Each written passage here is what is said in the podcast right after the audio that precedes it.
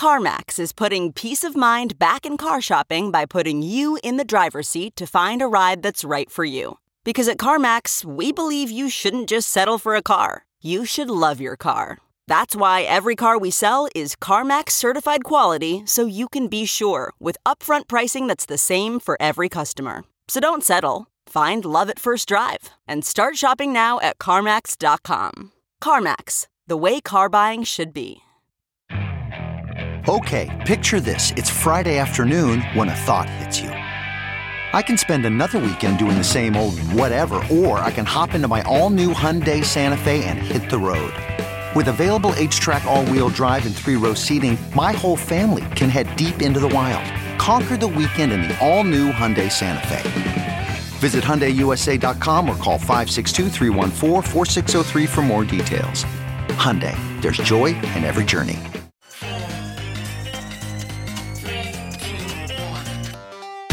Welcome back to The Breakdown with me, NLW. It's a daily podcast on macro, Bitcoin, and the big picture power shifts remaking our world. The Breakdown is produced and distributed by Coindesk.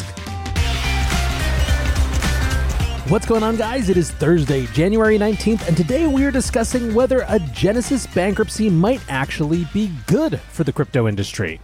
Before we dive into that, however, if you are enjoying the breakdown, please go subscribe to it, give it a rating, give it a review, or if you want to dive deeper into the conversation, come join us on the Breakers Discord. You can find a link in the show notes or go to bit.ly slash breakdownpod. All right, friendos, we are back with another discussion of 2022 cleanup, although Today's news, I would argue, could be a heck of a lot more bullish than it might seem at first. So, of course, one of the biggest outstanding questions after the fall of FTX has been how far the fallout and contagion might go. And fallout there has been. For example, there has been a significant chilling of the relationship between the crypto industry and the Washington, D.C. establishment. However, frankly, the main short term thing that people have been worried about is whether the collapse of FTX would cause other crypto institutional failures. In that context, the biggest spotlight has been on Genesis and its parent company, Digital Currency Group, or DCG. I say this every time, but DCG is also the parent group of Coindesk. Now, Genesis was hit hard in the Three Arrows capital collapse. They lost about 2.4 billion in loans out to the hedge fund and ultimately ended up their biggest creditor with a 1.2 billion dollar claim after liquidating collateral. That claim was eventually moved over to the books of DCG, a move which would later complicate DCG's other liquidity issues. When FTX went under, Genesis announced that they had something like 175 million trapped there, but it seemed there were bigger issues than that. That same week, Genesis Lending halted withdrawals, which was problematic both for their main customer base as well as for the users of Gemini Earn, which was crypto exchange Gemini's yield feature. Gemini users have about $900 million or so stuck on Genesis as we record. And since then, the tension around the situation has done nothing but grow. Over the past few weeks, there has been an ever escalating war of words. Cameron Winklevoss, the co CEO of Gemini, has published two separate open letters around the case. The first being directed to DCG CEO Barry Silbert, accusing him of bad faith stall tactics and asking him to meet with them to find a resolution and the second being to the DCG board, basically demanding that Silbert be removed from the CEO role. Of course, however much one agrees with the contents of Winklevoss's letter, they're also clearly PR positioning to pin all of the blame on Genesis and DCG, rather than accept any blame for themselves at Gemini, who were ultimately the creator of the Earn program. In short, it's been a mess and the stakes are big. People have been very concerned that if the failure of Genesis spilt over into a larger failure of the digital currency group, one of the casualties could be the Grayscale Bitcoin Trust. GBTC currently holds around 633,000 Bitcoin, something like 3.5% of the supply. Now, the dynamics of what might happen in the event of a DCG liquidation are broader than I want to get into for the sake of this show, but suffice it to say, the idea of even some portion of that much Bitcoin being dumped onto the market is not a prospect that our already beleaguered community has relished. And that is to say nothing of the fire sale liquidations of DCG's subsidiaries and venture positions. All right, so that's where we are. Nothing really substantive since last week's Winklevoss letter. That was until yesterday when news started coming out quickly. DB at Tier 10K had a string of headlines yesterday afternoon. Crypto firm Genesis is said to plan bankruptcy filing, BBG. Genesis Global Capital is laying the groundwork for a bankruptcy filing as soon as this week, according to people with knowledge of the situation, Bloomberg. Genesis creditors are negotiating a prepackaged bankruptcy deal with the firm, the block. Finally, creditors would agree to a forbearance period between one and two years under a prepackaged bankruptcy plan in exchange for cash payments and equity in DCG. So, this last story is from the block, who went out and dug up more information. According to two familiar sources, Genesis is negotiating a prepackaged bankruptcy with their creditors. This is quite different from what a company like FTX is going through right now. Basically, in a prepackaged bankruptcy, before the bankruptcy is filed, the firm negotiates a plan for financial reorganization or restructuring with its creditors. The upside of this is that there can be significant time savings as well as potentially fewer legal fees. The risk, however, is that if a creditor discovers the firm is moving towards bankruptcy, they can theoretically use that information to become uncooperative. A recent example of a prepackaged bankruptcy from this space is that of large mining concern Core Scientific. Through that deal, convertible note holders of the company, quote, equitized their debt into a significant majority of the common stock of the reorganized company. In other words, Core Scientific's debt holders had that debt converted into a true equity stake in the new company that would come out on the other side of the restructuring. And presumably, those creditors owned much more than they would have been entitled to had Core Scientific not needed to restructure in the first place. What's more, those note holders were investing an additional 75 million to aid the restructuring process. BlackRock, you'll remember, was a part of that, injecting something like $18 million into Core Scientific at the end of last year. Now, bringing it back to Genesis, according to the block sources, quote, Creditors like the Winklevoss twins Gemini would agree to a forbearance period in most of the payments of between one and two years under the prepackaged bankruptcy plan. In exchange, creditors will receive cash payments and equity in Genesis parent company Digital Currency Group. End quote. Effectively, by pre agreeing to suspend payments for a certain period of time, creditors would get equity in the larger DCG company, but in a way that wouldn't require DCG to fold. There are lots of things that remain unclear.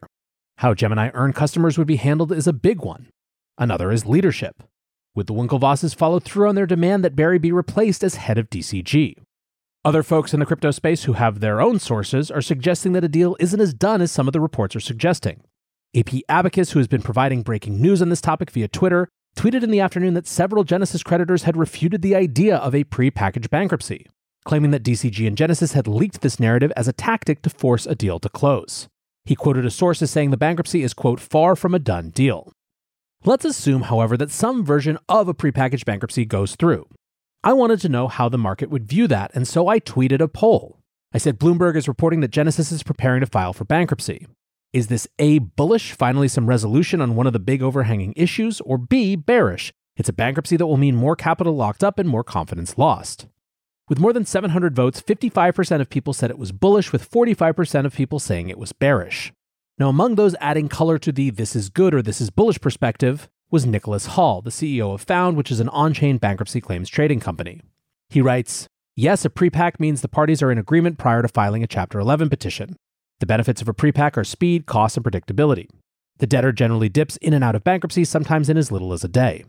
Genesis formed a creditor committee weeks ago so they may be able to obtain a due process preservation order allowing for an ultra fast filing, so long as all classes entitled to vote on the reorg plan support it. Having litigation claims resolved prior to filing likely means that this is a relatively routine confirmation. I would say that this is a good thing, but you never know. Scott Johnson, who is formerly a finance lawyer at Davis Polk and now is general partner at VB Capital, writes Prepack bankruptcy would almost certainly mean little to no market impact and a very quick process, about as good a resolution as one would hope for. Compared to the freefall FTX bankruptcy, this is complete night and day. He also wrote Reading Tea Leaves, Trusts Unaffected, Never Was Any Doubt, in my opinion. Basically, Genesis creditors capitulated and converted their immediate demand claims to long term debt via forbearance, struggling to see where anyone would be forced sellers or liquidators. Only reason they're going through a Chapter 11 bankruptcy is likely because there are some small holdouts or non responsive creditors that can be forced to go along. Otherwise, prepack is comparable to out of court restructuring here. Holland Cedar Capital Management writes buys DCG time, so of course it's good for them. Going to be funny as price grinds up. All these bankrupt companies from FTX to 3AC and DCG start dumping their bags. CT would welcome the exit liquidity that bails them out in that scenario unless we get the real retail back in. Citrus Vert writes better than winding it up now and losing control of the company to the liquidator. For creditors, perhaps they have a higher chance of getting more money back too, since they are also getting some shares. KQA Capital writes resolution is almost always bullish in my opinion. It's the fog of war that causes risk aversion and, at a minimum, a higher cost of capital. Now, if those are the this is good kind of perspectives, there were also some who had a split view. Joyce Noya writes it's bad for DCG in the sense that they have to give up equity, presumably in excess of the collateral granted by the security documents. It's a time buying exercise where the parties hope crypto goes up in value. It's good for the market as it postpones uncertainty. Dylan Grabowski writes In the short term, it's bearish because we're going to see a wipeout in prices. However, in the long term, it's bullish because we finally scraped all the bullshit institutional grade degen leverage and illiquid collateralized loans out of the space. Others weren't so sure. Crypto lawyer Freddie Rispoli writes that Genesis bankruptcy is terrible for Gemini. Bankruptcy forces a stay on all litigation against the company. Meanwhile, Gemini, still solvent, litigates against claims for its customers' losses that were housed inside Genesis. Now, I think this makes a lot of assumptions about what sort of terms Gemini might or might not accept, but it is worth noting that there would be serious implications one way or another for those Gemini earn users. And then, of course, there are crypto haters like John Reed Stark, the former chief at the SEC Office for Internet Enforcement, who writes another one bites the dust. Genesis Global Capital is laying the groundwork for a bankruptcy filing as soon as this week. Meanwhile, Genesis parent DCG told shareholders that it's suspending quarterly to conserve cash. The crypto ecosystem is crumbling. But holding aside whether it's good or bad, another question is whether it's priced in. I know many that I've talked to have expressed the feeling that a major shakeup or even blowout of Genesis DCG is just their base case now. But how broad is that sentiment? Commenting on the lack of negative price action around the announcement of an impending bankruptcy, Joe Orsini, the VP of Research at Eaglebrook, wrote Today's Genesis bankruptcy news highlights the meaning of priced in. Fabian D writes Read Genesis situation. A. Bankruptcy was baked into market expectations beforehand. B. One to two year forbearance being negotiated with creditors. C. Any sale of GBTC will take time to process and is not an immediate threat. D. DCG will survive. I'm in the already priced in camp. Also, good chance that DCG proactively sold a lot of their liquid holdings in December, and if not, then it will also take time to go through the official bankruptcy proceedings first. Now, as for me, I'm definitely most closely aligned with the whatever short term bumps there are, resolution is what matters camp. I certainly think a prepackaged deal could be a very good scenario relative to some of the disaster options. Look, at the end of the day, things right now aren't normal or hunky dory. The GBTC trade was great on the way up and caused problems on the way down. DCG got itself overleveraged on that trade. Genesis got caught in the worst flameouts of last year, and valuations for everything, including liquid assets and venture investments, are down. Holding aside any value judgments or recriminations about how everyone got in the situation where we are, the reality is that withdrawals at Genesis have been shut down for two months and it's not clear how DCG can cover all the debt. So, yeah, put me in the camp of a pre negotiated solution that doesn't involve DCG also being pulled into bankruptcy as being a good thing. Meanwhile, speaking of DCG affiliates, it's worth noting that the Wall Street Journal is reporting that Coindesk has engaged investment bankers at Lazard to help it explore options for a full or partial sale. Coindesk CEO Kevin Worth said, quote, Over the last few months, we have received numerous inbound indications of interest in Coindesk. According to anonymous sources familiar with the matter, Coindesk has received multiple unsolicited offers above $200 million in that time. Join Coindesk's Consensus 2023, the most important conversation in crypto and Web3 happening April 26th through 28th in Austin, Texas. Consensus is the industry's only event bringing together all sides of crypto, Web3, and the metaverse. Immerse yourself in all that blockchain technology has to offer creators, builders, founders, brand leaders, entrepreneurs, and more. Use code BREAKDOWN to get 15% off your pass. Visit consensus.coindesk.com or check the link in the show notes. Now, keeping on the bankruptcy chain for just a minute, John J. Ray III gave an interview to the Wall Street Journal, his first public interview since becoming FTX's CEO. The big banner headline was New FTX chief says crypto exchange could restart. Mr. Ray said everything is on the table. If there is a path forward on that, then we will not only explore that, we'll do it. The question seems ultimately to be math to them. From WSJ, Mr. Ray said he would look into whether reviving FTX's international exchange would recover more value for the company's customers than his team could get from simply liquidating assets or selling the platform. Now, the community lit up when this article was published. Some were, of course, shaking their heads. Hasakawa said, assuming this is a genuine attempt and not JJR3 getting maximizing the FTX estate's FTT value, who's going to be leading the FTX 2.0 round? A16Z, Citadel, Apollo Capital, Justin Sun come to mind collective memory of a goldfish and all that. It is what it is. On the other hand, some people said sure, with new leadership, they'd trade on it. CoinMamba says, to be honest, I wouldn't mind trading on FTX again under different management. Any exchange is better than Binance nowadays. Nick Carter writes, I would actually use FTX US again. It was a good product. Gainzy speculated about this, saying, So how does this work? Boot FTX back up, but people only have a percentage of their original funds in their accounts, if that? Not the worst idea if the exchange runs at a profit and fees are used to make customers whole, in my opinion. Don Alt responds saying, would be cool if people got FTX debt tokens they could trade in relation to how much they lost. Think that'd bring back lots of people and volume, which in turn would decrease the debt FTX has by virtue of trading fees. So many ways to make this interesting, to be honest. Now, FTT instantly popped up 30% on the news, leading Mike Dudas to joke, Congrats to FTX liquidating CEO John Ray on being such a quick study on crypto markets. Coindesk's David Morris savagely wrote, meanwhile, for those buying FTT right now because you think any restarted version of FTX would actually use it, I'm going to use this phrase correctly for the first time ever on crypto Twitter. Have fun staying poor.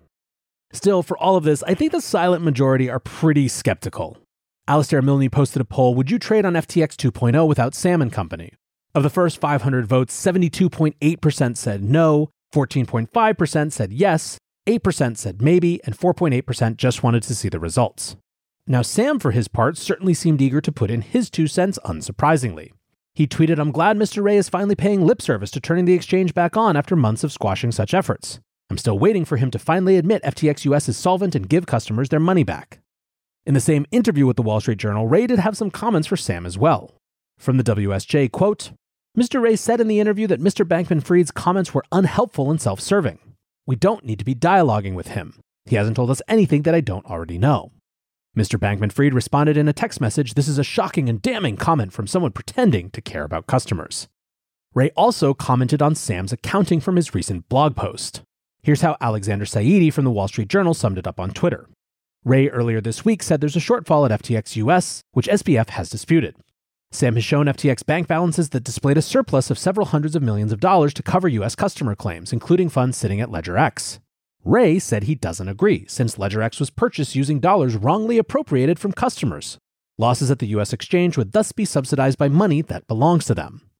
This is the problem, Mr. Ray said. He thinks everything is one big honeypot. It's pretty fascinating now from afar to watch Sam give his all fighting the wrong war. This is a guy facing 165 years in prison on a variety of fraud charges, with basically all of his co conspirators working with the police saying, Yes, we did the thing that you're accusing us of, which you call fraud.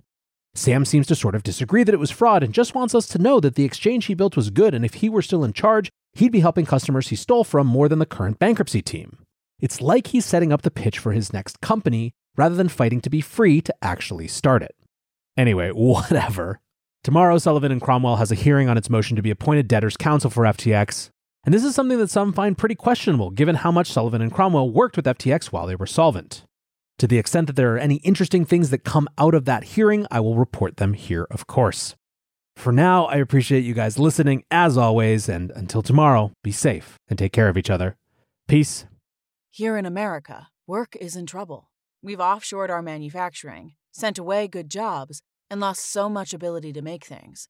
American Giant is a company that's pushing back against this tide. They make high quality clothing, sweatshirts, jeans, dresses, jackets, and so much more, right here in the USA. Visit American Giant.com and get 20% off your first order when you use code STAPLE20 at checkout. That's 20% off your first order at American Giant.com, promo code STAPLE20.